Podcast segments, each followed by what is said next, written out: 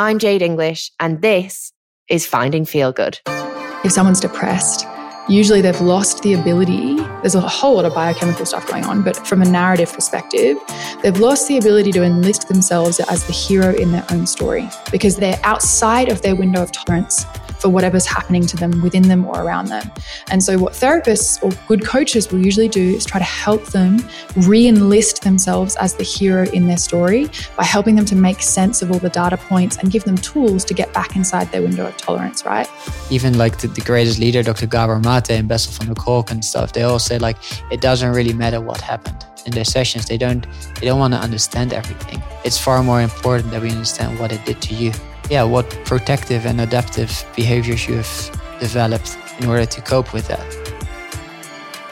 It's been a few days now since the breathwork journey, and I've been feeling pretty good, to be honest with you. I feel a bit more loose, a bit more free.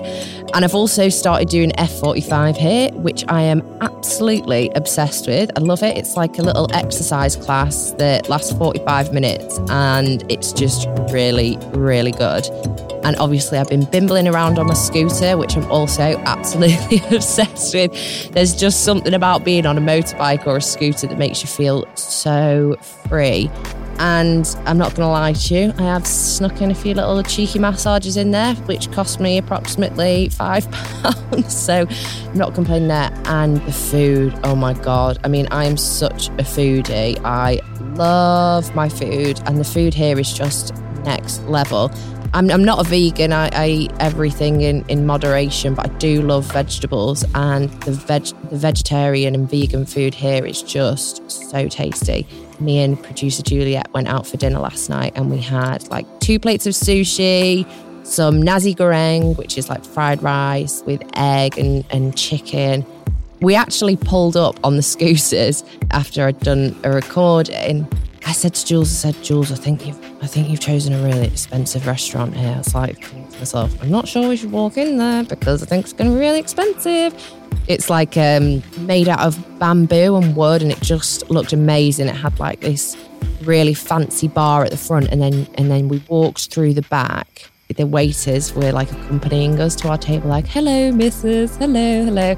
Walk through the back, and there's this amazing view. Well, it would be amazing um, if we went there for sunset, but even at night time, it was amazing. Like the stars, it was so clear. And the people here are just so nice. I can't even get over it. Everyone's just pretty chilled. All the locals, like, you know how usually places that become quite touristy, they get a bit funny with, with tourists, the locals do. They don't seem to have done that here. They seem to be really, really nice to to the tourists here still, there is definitely some sort of Bali magic. And, and me and producer Juliet were laughing yesterday. We were like, how are we going to leave here? Like, how are we actually going to leave here? It's just so nice and everyone is so friendly. And um, also, I think Juliet, producer Juliet, is actually probably going to marry the breathwork guy because he's um, a little bit dashing. I don't know how that one's going to work out, but um, buy hats, guys. So, today we're going to be talking about life coaching. Jord Cooper is actually a self actualization specialist. So, I'm hoping that he'll be able to do some coaching with me and see, see what comes up. I spoke with Angelica Alana before we flew out here to find out more about what life coaching actually is and what I should expect from it. Angelica is a life coach turned spiritual teacher, and she helps women to transform their lives with visualization, yoga, meditation, spiritual tune ups, and personal development. She's travelled all over the world studying different healing modalities and has dedicated her life to sharing them.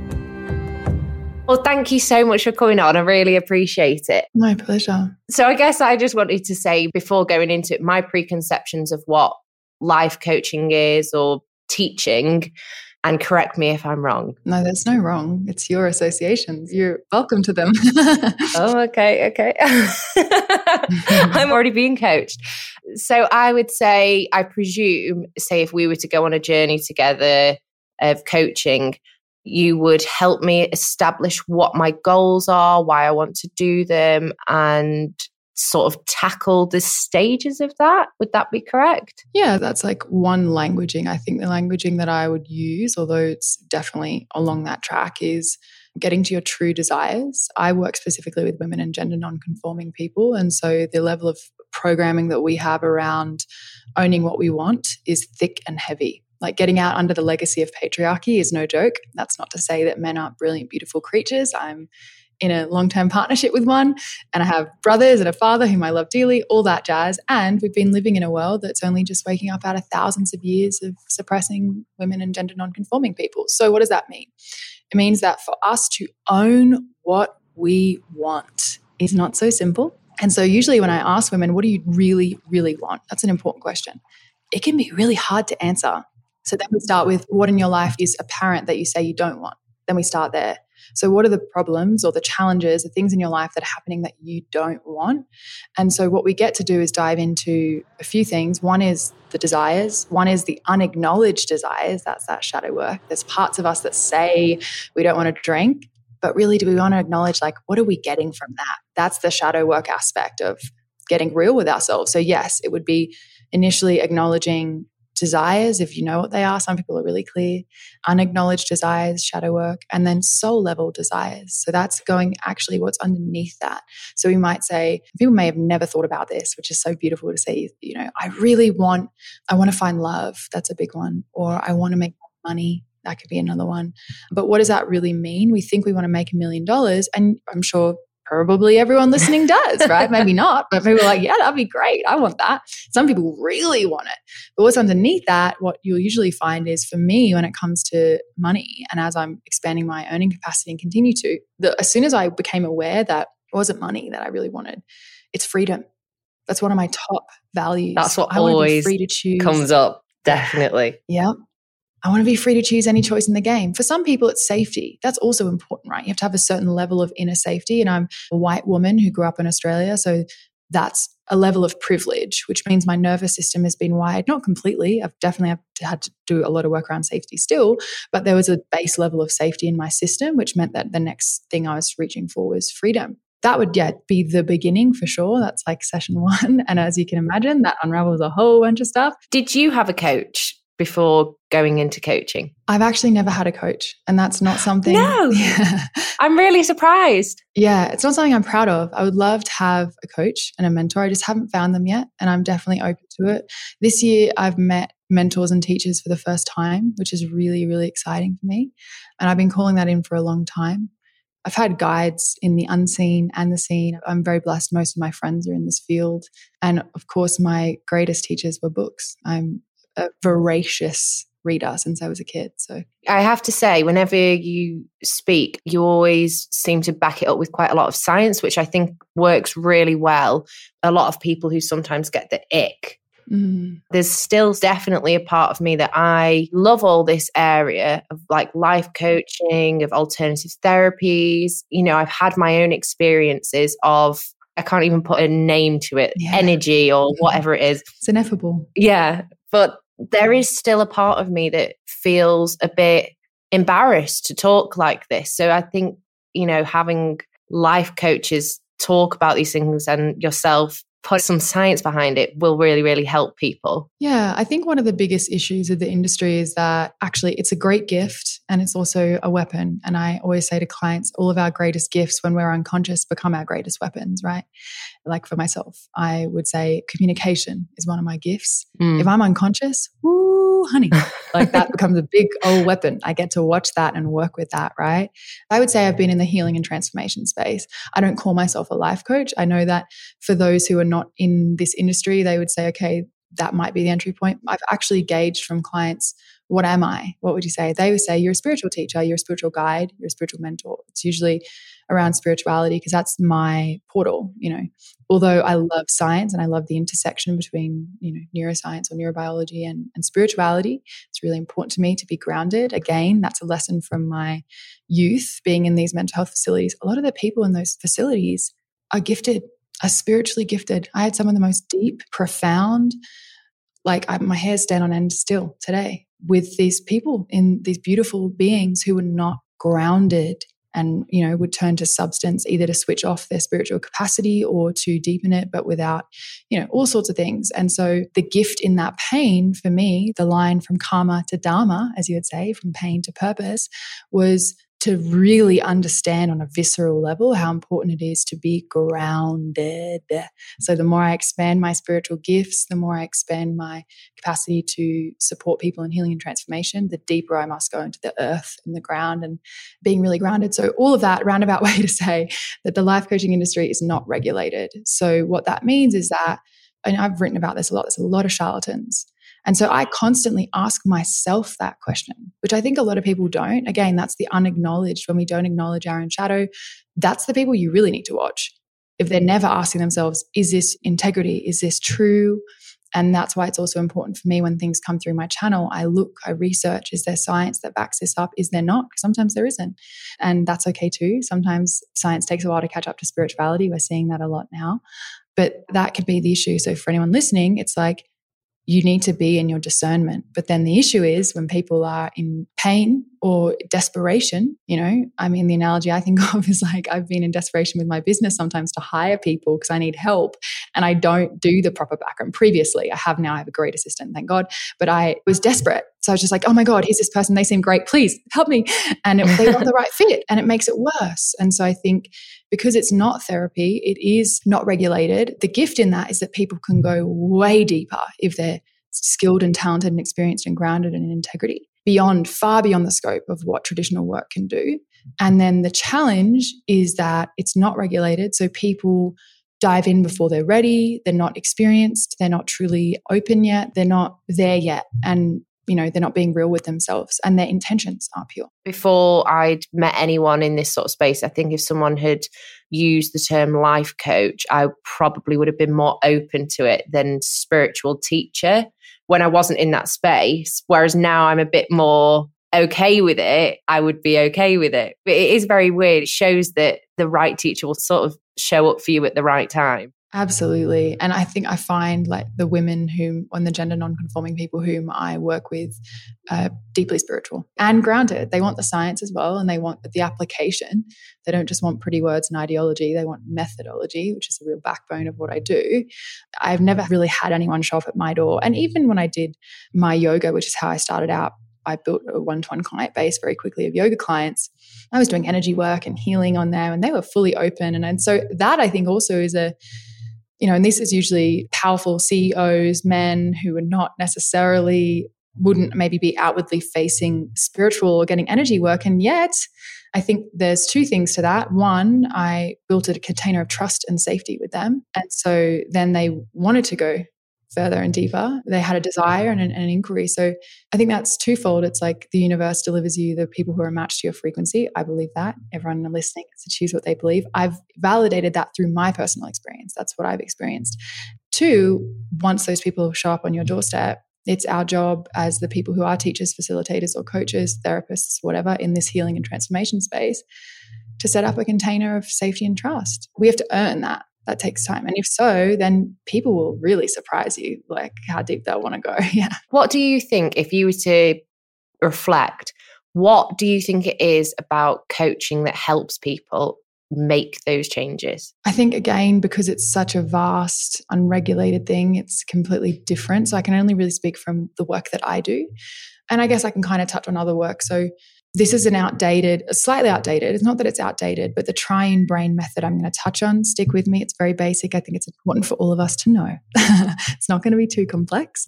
And some of you listening may already be neurobiologists or neuroscientists. And if you are and you're interested in spirituality, please look me up. We need to be friends. But if you're not and you want to learn a little bit, then the try triune brain system essentially breaks our brain into three main parts, which is the thinking, logical, rational brain, which is our neocortex.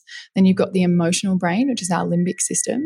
And then you've got the unconscious mind, which is also where a lot of deep trauma and stuff can be stored, which is our reptilian, or one of my teachers likes to say, the primal brain. And the reason I bring that up is because most talk therapy or most coaches, like if you've gone to some a coaching institute, again, I, I didn't do any formal study, And I'm not ashamed of that because if you look at someone like Paul Stamets, for example, he's the leading expert on mushrooms, he's contributed to the field of health, mushrooms, psychedelics. He's freaking using mushrooms to create termite free homes and for heal, like just wild stuff, never formally educated. So some of the most incredible inventions and stuff we have are from people who are self educated because they're curious.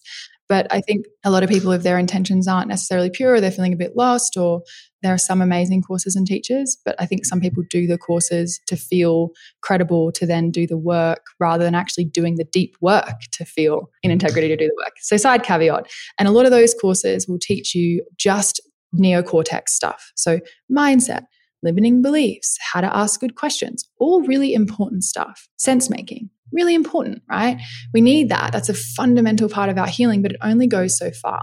And so, if anyone listening has ever done traditional talk therapy or worked with a coach who's just mindset, very cortical thinking, what you'll find is you'll probably find some healing and some deep healing, maybe even, but you also might find there's a lot more. There's a lot more to go, but you don't know how to touch it. Some of that work will even get into the emotional and the limbic system, but very little of that work will actually get deep enough into trauma. So that's like your reptilian primal brain, your unconscious mind.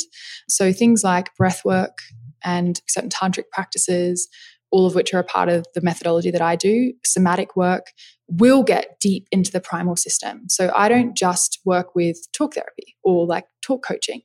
I specifically use ritual and direct experience. Like you said earlier, you're like, I've had some experiences, I can't even put them into words. That's important because it's not my ideology that matters when you go out into the world. None of that doesn't matter. What does that mean? You need a methodology so that you can have a direct experience of yourself, your deeper self, and maybe even spirit or divine, whatever you call that. No one can take that from you and no one can give it to you. All I can do is guide you through a methodology. So that's that deep sort of somatic level. Although on the flip side, you have people going away. Let's say you travel to Peru and you do ayahuasca or something. Psychedelics are also another really powerful way, if used in a right, healthy context, to access that reptilian brain, the unconscious stored trauma you can get deep access to that. But what do you need when you have deep access to that? You need integration. You need to go back to the top level with the neocortex and sense make right? So the issue is some people might go to an ayahuasca retreat off in Peru that maybe isn't ethically organized with integrity. Some of them are freaking amazing, some are not. And it can actually do more harm than good because you unearth all of this trauma, you do all of this deep work, you see all of these things. How do you make sense of it? That's that word you hear integrate. And people say, what does that actually mean? You know, one of those words that everyone uses, it happens a lot in this industry. what does that actually mean when you say integrate? yeah, what does it mean? Yeah, let's get into cortical thinking. Let's make sense. We are the meaning making animals. One of the greatest ways we can do that is through narrative and story. So stories and the story of self is really important. And that's that top level. That's important. That's that cortical thinking. Like, for example, if someone's depressed, usually they've lost the ability. There's a whole lot of biochemical stuff going on, but from a narrative perspective, they've lost the ability to enlist themselves as the hero in their own story because they're outside of their window of tolerance for whatever's happening to them within them or around them.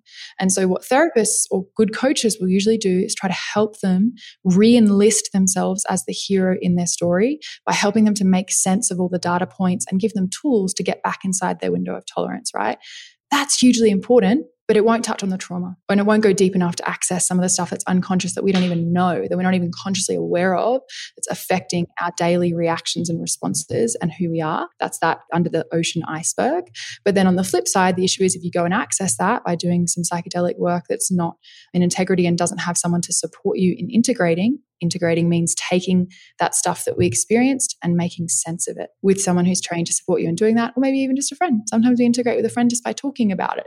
If you're an external processor, that's like myself, someone who you can't notice could talk underwater.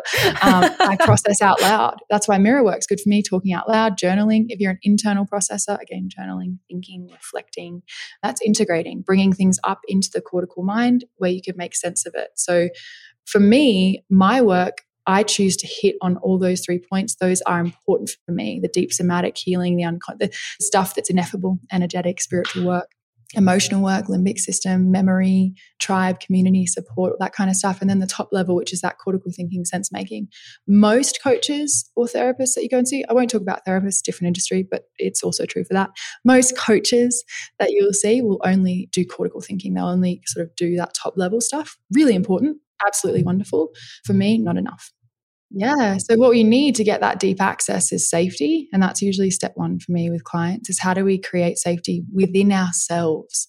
Because especially as women and gender nonconforming people, we've been given so much programming around our bodies. We've been taught essentially to internalize a no a no to who we are, a no to our ideas, a no to our bodies. And that creates a sense of not feeling safe, not feeling safe in your own body, mind, and being. That doesn't give you deep access, right, to what is in that unconscious area that's stored. So, in order to get in there, have the deep access to do the healing and transformation, step one is always safety. So, a big question that you guys, anyone listening, can take away today to sort of just scratch the surface on that is when do I feel unsafe when I'm actually safe? Or when do I feel disproportionately unsafe when I'm actually relatively safe? And that will start to show you some of those ski slopes, some of those neural networks, some of those associations that could be linked to trauma. But how do I start to restore safety in those moments? That's some of the biggest work we can do as humans, but specifically, again, women and gender nonconforming people. And so the question for me is can I wake as many people up as possible to consciously engaging with their growth process so that they don't have to learn through pain and suffering, which is karma? They don't have to be forced to move by squeezing from the universe. By pain, can they wake up and listen to their body signals, listen to their heart, listen to their intuition, take all the data that's coming in around them all the time and start to listen and it's not about always being blissed out, blah, blah, blah. Unless you're enlightened, I'm definitely not. And that's not the path I'm here to walk. I have a relationship. I desire to have children one day. I run a business. And therefore, I'm not going to be a monk on a mountaintop, abstaining from life and, and transcending life. My dharma is to be amidst the mud and to dance, to make love and life out of it, right? So, then my intention for people is not to get to the end of a coaching journey or a container, which is what I would call it, a transformational container or healing journey. At the end of that journey, it's not to that they're going to be a perfect person, but instead that they're fully equipped, that when they get bumped off, because they will, they know more about who they are and how to get back to center and what even is center. Some people have never tasted what their center even feels like. That's important, right? It was so great to meet Angelica. She's a little bit of a guru in this space. So now I'm off to meet Jord Cooper to experience it for myself. Hi. Hi. How you doing? Mwah. I'm here with Jord Cooper. He's a specialist in self actualization. He guides people navigating major challenges and helps people to explore and unleash untapped potential. He's got an incredible story of building a hugely successful startup until a health crisis made him rethink his path. So, what is self actualization and what is your journey? How did you get to this point? Well, self actualization is, is the actualization of our innate potential. So, it's not just learning a skill like we do or learning from books like we do in school. It's, it's really tapping into our innate potential. Like we all have uh, unique gifts to share with the world. And often we only get to these gifts when we step out of the, the conventional road and, then doing the things that, that we're told to do, which we often get to uh, through certain challenges in our lives because they, they show where, we where we've been living out of alignment.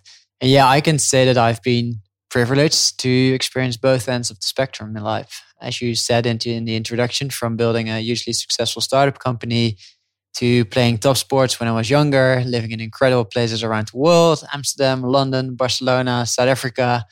But I also uh, dealt with, um, yeah, some some challenging times. The crossover with my best friend Dennis, extreme failure, the separation from my stepson, which was which was a devastating experience, and eventually a breakdown of my of my health due to uh, due to blood poisoning, which forced me to step down as the CEO of my company and for me, that was the moment I was in the hospital. I was in quarantine for, for three weeks. And that was the moment where I started to question everything because before that happened, I was a successful startup entrepreneur and I thought mm. I knew it all. I was reading self help books since I was 14 years old.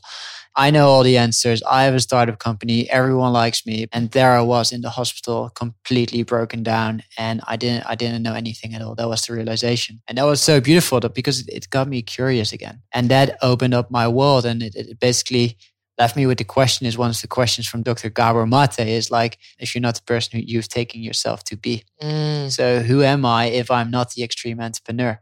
Who am I if I'm not that kind, generous, and flexible person in mm. a relationship. yeah, and that led me uh, on the path of self actualization. In the beginning, yeah, I just wanted to understand how it was possible that I crashed myself into the hospital because obviously I had a blood poisoning, but I knew it was not something like externally. I knew I manifested this disease. My body created this disease to give me permission to stop what I was doing. Wow. Because my life was so destructive. I can totally relate to what you're saying, like trying to get to that high point and then crashing, I guess, because of it, and actually realizing this perception that you've built of yourself is not yeah sort of thing. So, do you mind me asking what was the startup and how did you actually get blood poisoning? I've not, I've not even heard of anyone ever getting that before. The startup company was a um, a loyalty platform for small and medium sized retailers. Mm. So think of like Starbucks, for example, they have their own mobile app with mobile payments, loyalty, rating, feedback, whatsoever in it. Obviously, there are a lot of other that don't have the resources to create an app themselves. And we created this universal platform for them to, to use it. And I don't regret it at all because it, it has been a beautiful experience. Learned a lot from it. Yeah, how did I get a blood poisoning? I still don't know. Oh, really? I was um, I was in Barcelona celebrating my birthday, and we were going out to a nice restaurant, and we were sitting there, and I had my first glass of wine, so it couldn't be the alcohol, and I started to see like black dots, and I couldn't notice anymore where the sounds and voices were coming from. I was very like disorganized. And to the point that I said to one of my friends, um, I, I need to go home. I, I need to lay down. He noticed as well by looking at me that something was wrong. And after half an hour at home, he came home too and he checked in and like I started already like shaking. And he asked me like, Hey, do you think you can make it home? So we got on the first plane and on the plane I already like I faded out. And from there we landed the plane on the landing strip. I went in the ambulance. And from there on they've they've started treating me with heavy antibiotics and it became like a horrible intense journey in the hospital and they never found the bacteria because of the, uh, the heavy antibiotics. But for me, it was not a question where is it coming from? Was it from being here in the tropics that summer? Or was it because of my destructive lifestyle? And for me, it was super obvious is that I had been neglecting my needs and my values, literally burning myself out for the sake of success of the company, mm. whilst also dealing with the grief from losing my best friend and the separation of my stepson. Like there were so many things going on, and I was just suppressing my emotions and suppressing my needs. So I think it was my body's way of saying no. Yeah, stop. Yeah. Sounds like a horrible time to go through why do you think you were pushing yourself that much in the first place? Because, you know, you hear this story so many times of people becoming really successful CEOs and burning out, or, you know, not even having to get to the point of being a CEO now. I think you can be in a lower level position and still burn out. I know I've certainly been there myself. What do you think it is that was making you just go and go and go? Well, obviously that became my question. Like that was my journey to uncover and eventually unlearn the beliefs and behaviors that were causing this. It became a journey of trauma recovery, both physically, mentally, emotionally, on all levels. First of all, I had to heal my body, which took months, but I also wanted to understand, hey, what was the underlying root cause of this? Mm. Why did I push myself so hard? So I went from researching shock trauma to researching developmental trauma. What happened in my childhood that created these beliefs?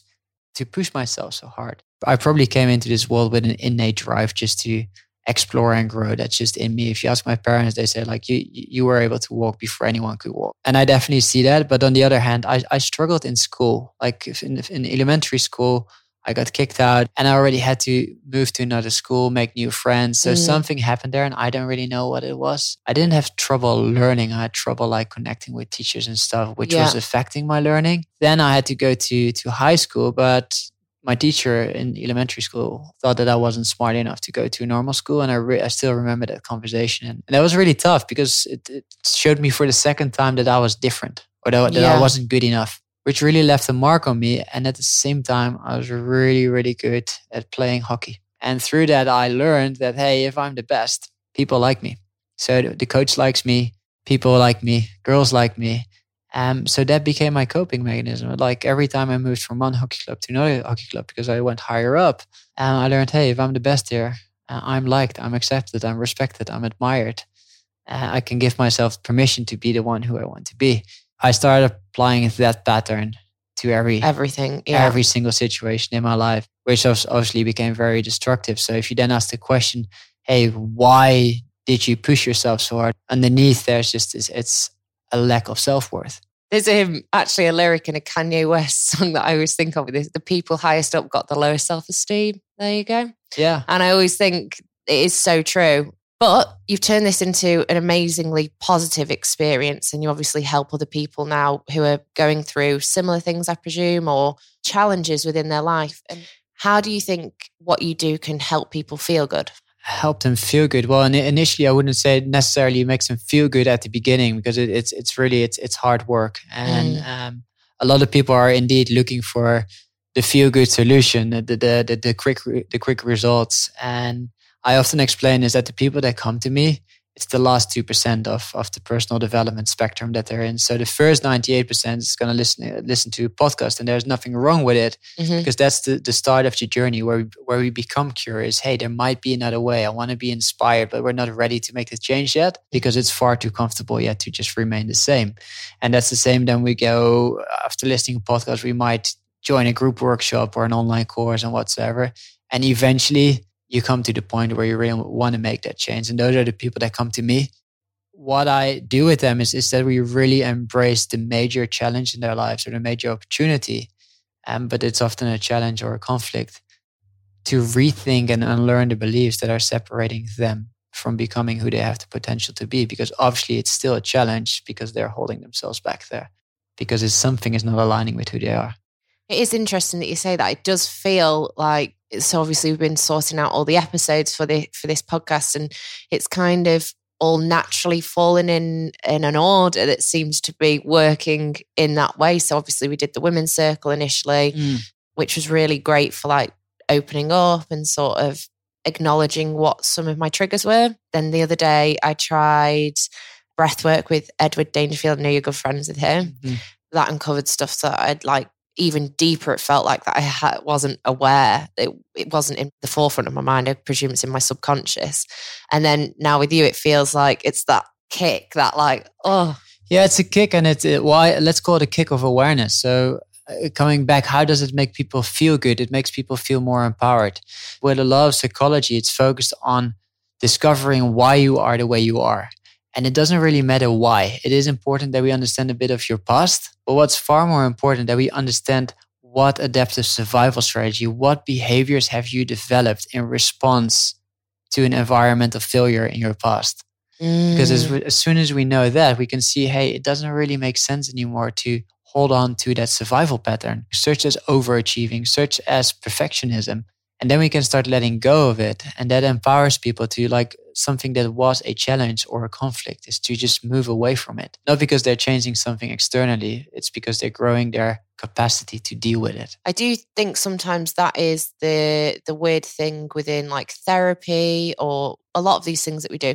A lot of it is revisiting past trauma, and sometimes I wonder how helpful it is just revisiting the past trauma. Like you then need to have the tools, which hopefully you'll give me, to you know actually move away from that and realize what those past traumas have actually done to you, rather than you know like poking the wound over and over again. Yeah, well, my personal opinion on this, and and, and especially like also the- the latest developments in psychology, it, it's moving away from from the why, from the story, mm. and from all the events. Even like the, the greatest leader, Dr. Gabor Mate and Bessel van der Kolk and stuff, they all say like it doesn't really matter what happened in their sessions. They don't they don't want to understand everything. It's far more important that we understand what it did to you on an Mm. emotional level and what yeah what protective and adaptive behaviors you have developed in order to cope with that that we can start unlearning those those patterns would you say you're quite interested in like the scientific side of it all? yeah combining it both like i'm like i'm definitely rooted in science because to to understand like human nature in general like it's important that, that we that we look into science but at the same time it's also through my own lived experiences and it's also through just innate intelligence of the bo- of the body i don't i don't believe that we that we know everything about the body that would be that we blunt arrogance like you did breath work for example Yeah. you can't explain what happens there that's really No. it's really hard but It's so hard. and the same goes for like I've I sat in in dozens of plant medicine ceremonies with ayahuasca. Yeah, there's not much science around that. But you feel something and you felt something when you've done that then. Yeah, and, and it sounds very woo woo, but I feel that the plant is inside of me. As soon as I'm doing my work, I'm I'm tapping into that knowledge. Mm. and because it's probably because ayahuasca has taken me to places. So, for people listening who don't know what ayahuasca is, it's uh, I know a little bit about it because I am quite intrigued about it. It's in like Peru and places like that. Am I correct? Well, it's, it's a, a ayahuasca is, is, a plant from the Amazon, and Uh, it's a one, it's a psychedelic, and it has been used for for years and years and years and years by by tribes to to heal the tribes. And yeah, if you ask me, it is the medicine moving forward because it just Wow. allows people to to expand their their consciousness and the human consciousness, which I think is is necessary for our world.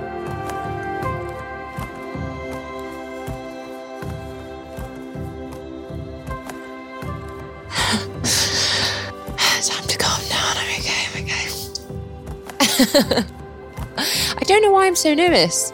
I think I'm scared what you're like to unearth. Just for your own sense of safety, know that I won't go anywhere that you don't want to go. Okay. You. So you're fully in control. And whenever you feel like, oh, this might be a little bit too, comes too close, just say it. okay. Good. Yeah, I'm ready. Okay, amazing. Before we kick off, actually, like, what what makes you nervous? Well, the word that comes up is exposed, being exposed. But it's weird because I think I am quite an open book and I, you know, have shared quite a lot already up to this point. So I don't really know what I'm a bit nervous about because I don't feel like there's much that's off limits that I'm okay with sh- share. I feel like I'm okay with sharing quite a lot, but Mm. for some reason the word exposed keeps coming up. So maybe there is something that Yeah, yeah, I'm not as comfortable sharing as I thought I would be. Yeah. And there's this thing like we're we're, all super biased, and and it's funny when we get on this self improvement journey of personal development, whatever we call it, we believe that we we start to know ourselves.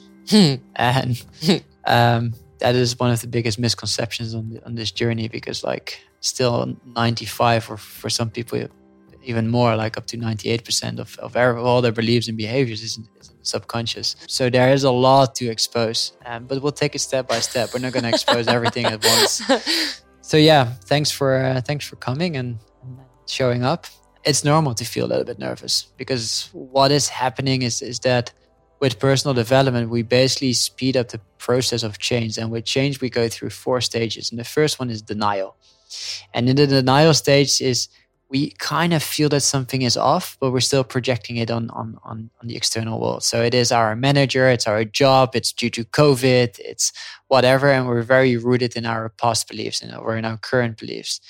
And then yeah but then when you start working with a coach it becomes a little bit scary because this coach is going to take you to the next stage which is the resistance stage. And the resistance stage is like okay hey we're going to move from the denial from the unconscious incompetence towards the conscious incompetence in other words we're going to look more within hey what is it within you which what are the weaknesses what are the fears what are the insecurities that are holding you back from moving forward there so it's it's normal okay. but we're going to do it one step at a time Okay. Thank you. good Yeah. All good. so what brings you here today I feel like one of the things I would quite like to talk about is my career. So I feel like I have, so I can come up with a new business idea basically every day. I've started up some businesses and I have freelanced and done, I've like trained as things and stuff, but I, I never seem to be able to get to a point where I'm like, okay, yeah, this is what I want to do, or this is what I feel comfortable with. I've got a personal trainer qualification and I set up a internal communications podcast company that helped people connect in large businesses. And I also have like I have a plot of land in Anglesey by the sea. I'd quite like to turn that into something to do with wellness things. Like I just never really seem to be able to get past that point where I'm like, I don't know, really give a shit about it. And like I love uh, I do a lot of stuff with the radio. So um, I'm on BBC Radio quite a bit and obviously this podcast and I absolutely love that. So I feel like there's something there that I could make it into like a you know, a thing. I've done so much work for the BBC now. I just really want that to get to the next level. And because uh, at the moment I'm sort of doing freelance writing and and PR and communications and stuff, but I hate sitting in front of a computer all day. It drives me insane. I've got too much energy. Yeah, thanks for sharing. So if we d- dive into a little bit deeper there, like there's a desire to do more. Yeah. And you come up with all these ideas and you have a plot of land that you can do something with, and there's this and there's that, and maybe a few other ideas come up over the next few weeks here in Bali. Hmm. but yeah, w- what is the real pain point there? I find it quite difficult not having a steady income, so like a monthly income, because it that makes me feel more secure. But when I'm in a monthly income sort of situation, I hate it. I can't stand, you know, the monotony of a nine to five, Monday to Friday, get up, go into the office, sit in front of a desk. I can't stand that sort of thing. Mm. So, and I feel like I've got lots of talents, but I almost feel like I just can't harness them. Mm, thank you. How does that feel like when you like obviously when you're in that that let's say that good enough pattern. So you're doing all these things that are en- enjoyable, provide you with an income, some sense of security. You have these ideas, you kind of know deep down, you know you can execute these ideas. I just always feel like I'm not living up to my full potential. Thinking of back what you were saying about at school, I struggled at school quite a bit as well. All my teachers used to always say, if you just tried a little bit harder, if you just got a bit more organized, then you'd do good. And like, I went to a school that you had to take an exam to get into. So everyone was quite intelligent there. And so I, I was in the bottom set for everything. Weirdly, at this school, it was actually more uncool to not be clever. But then I found it really difficult because in my exams, I did really, really well. And then in work, I did well. And then when I was on The Apprentice, I did well. So I know that I am intelligent and I know I've got a lot of gifts to sort of like share with the world. But there is this constant, like, underlying thought like, I'm stupid. I am stupid. I can't get organized. I suppose sometimes I get imposter syndrome still with that, where I'm like, oh shit, they're going to find out who I actually am. mm-hmm. But let's dive dive a little bit deeper and like if what would happen if you if you if you don't change? What are the consequences if you just hang around in that good enough pattern? Which there's nothing wrong with that, but like how would that affect you? I guess I'd probably just feel really disappointed in myself. And also like just the security. I just would like, you know, at the moment I'm doing very well in my contract jobs and stuff like that. But I don't know what my life's going to look like in six months' time. Do you know what I mean? Mm-hmm. After this series, it's like, okay, I'm out in the ocean again. And I know a lot of people do that with having their own businesses, including yourself. You know, you don't necessarily know where your next client's coming from, but to me, that just feels really scary. But then I know what the alternative is, you know, mm. get the office job nine to five that makes me depressed. So it's, yeah, so it's either I'll end up in the nine to five office job that I hate, feeling depressed every day, or I do take the risk and go with something like this. What would give you, um, have you ever thought about it? What would give you security? Because obviously, like if, if you're going to go after your potential, it comes with taking some risk. Mm. That's why more people choose for a nine to five job, and there's nothing there's nothing wrong with a nine to yeah. five job, I mean, we don't necessarily have to become depressed either because if that job aligns with our values and who we are and our skills and stuff, it can still be fun. But it does come with some security, and often yeah. we are willing to exchange some of our desires and some of our needs in exchange for that security. Yeah. So if we want to go, if we really want to create a career from what I call a place of authenticity and wholeness, and and actualize our potential, we have to give up a little bit on that security. To be honest, when you are saying that, I have just realized I have had some jobs nine to five in an office, which I absolutely loved. Like it, I was brainstorming, very creative, you know, doing stuff. And I was, I did actually love it. So maybe you're right. Maybe it is more, it's not that maybe I had one really, I had one job that really affected my self esteem and stuff. And it was in that nine to five setting, but no one spoke. And it was like a very different to the other one I'm thinking of now, which I actually loved, whereas that other one was just a bit toxic. Mm, thank you. So it's also very clear how our past experiences shape our beliefs and our assumptions about, in this case, for example, a nine to five job. It's also what I see with a lot of my clients that because they associate a corporate job or a high achieving job with having to sacrifice their needs and their and their values, which is not necessarily true. They had to do it because they didn't de- develop the capacity to make decisions that were right for them due to the lack of awareness and due to the lack of autonomy. So it's more important here to look at what is it that you truly desire. Do you desire going off on your own and building your own little empire? Or could you work also in a corporate job and have that freedom and the security? Yeah. I mean, freedom and security are like, to me, really, really important. But somehow, in some, like in my brain, they feel quite like they can't exist together, which I know obviously isn't true. But there is obviously a belief within me that thinks security, freedom can't exist together. Dun, dun, dun. Where's that coming from? My mind's gone blank. That never happens. Like, genuinely, I'm not just bullshitting you there. That's okay. That's okay. Can can come from any uh, anywhere, of course, but it's an interesting one because it's it's very black and white.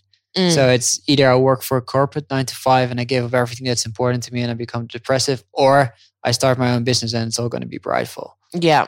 Which I know from my own experiences and from working with a lot of Mhm. entrepreneurs that it's like having your own business is not always as prideful as we think it Yes. is. And I know this as well, to be fair. I And the- think that's the thing. I just feel a bit like, I feel like I'm at a fork in the road and I can sort of go in several different options and I like don't know whether to go left or right. So I just, stay. Just, just stay here for a little bit and let's explore the ideas that the idea that you get most excited about. okay.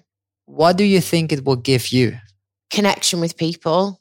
Like I love talking to people and finding out all about them. Um, and then I guess just doing something every day that is actually fun and enjoyable. Like this is like it, I could do this all day, every day. I enjoy it so much. Just talk, like finding out your story, and and then I also think a lot of the stuff that I've learned throughout my sort of journey, I'd love to share with the world.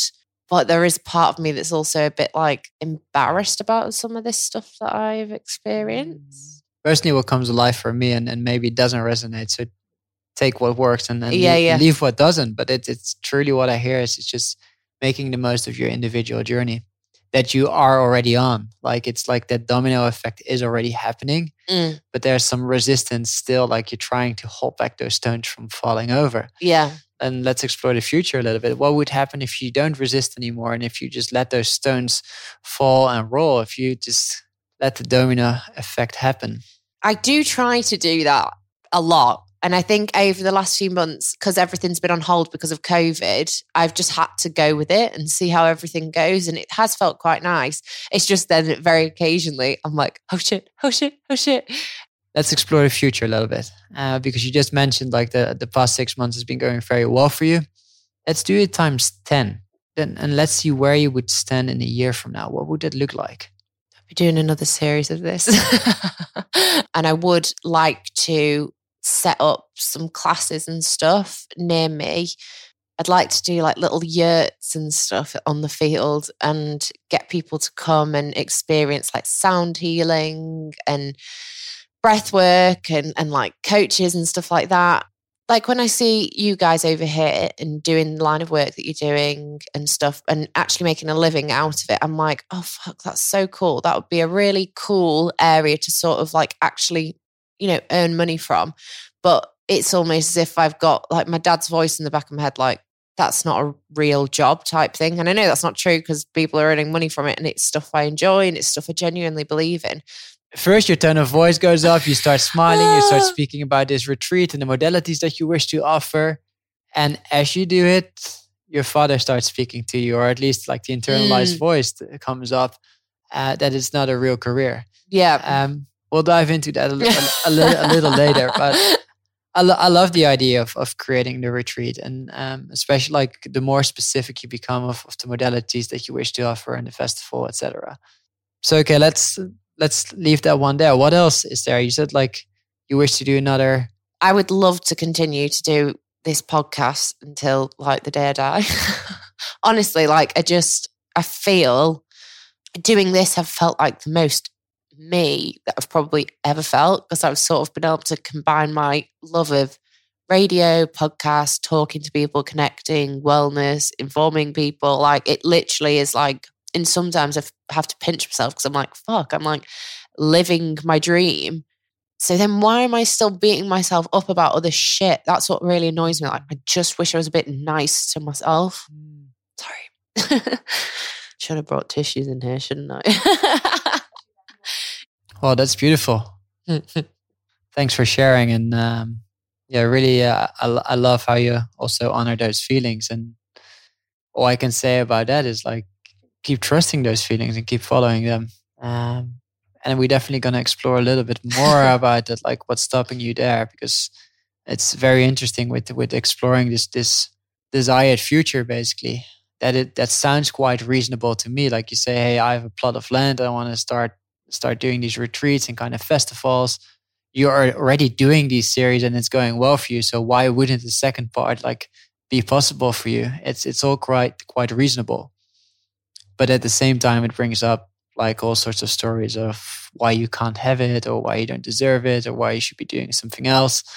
We'll, we'll dive into that mm-hmm. in a little bit. Um, if, if, you organize those retreats and festivals and you're doing the, the, the second series of, of this podcast, would that feel like complete to you? Would it make you?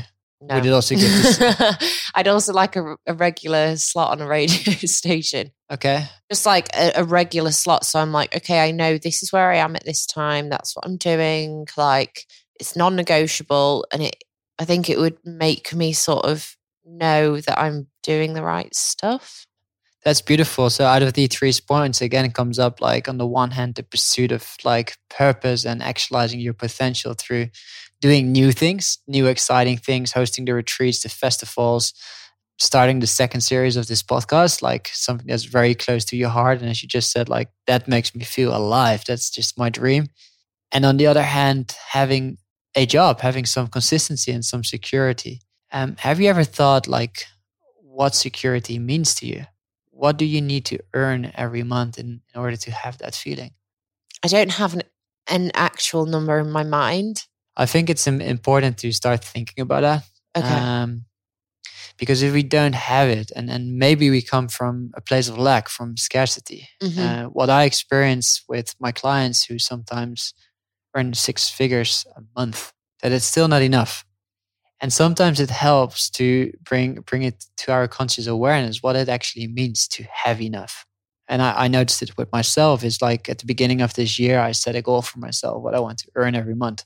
In january i went over it by 100 something percent. And february again and march again. Now my goal even when i reach it is not enough. I want more. And i need to keep reminding myself that that specific goal that that amount of money is more than enough for me. Mm. Because otherwise, I, I fall back in that old pattern of overachieving and overdoing and setting bigger goals, and which throws me in the end out of alignment. So it's good for yourself to just come up with an amount of money that you need in order to have that security. And what does it look like? How much money do you need to get into your account every month? How much of that money can you earn yourself? And maybe how much do you need from somebody else, if any? So it could also be getting a loan from someone because that sense of safety will change the way you feel. If you change the way you feel, it be, probably becomes easier to step forward and actually actualize those other things. It was really interesting hearing from Jord and Angelica all about why it can be so important to have a coach and whether that's helping you find out more spiritual teachings or whether that is finding out what you want to do in your career.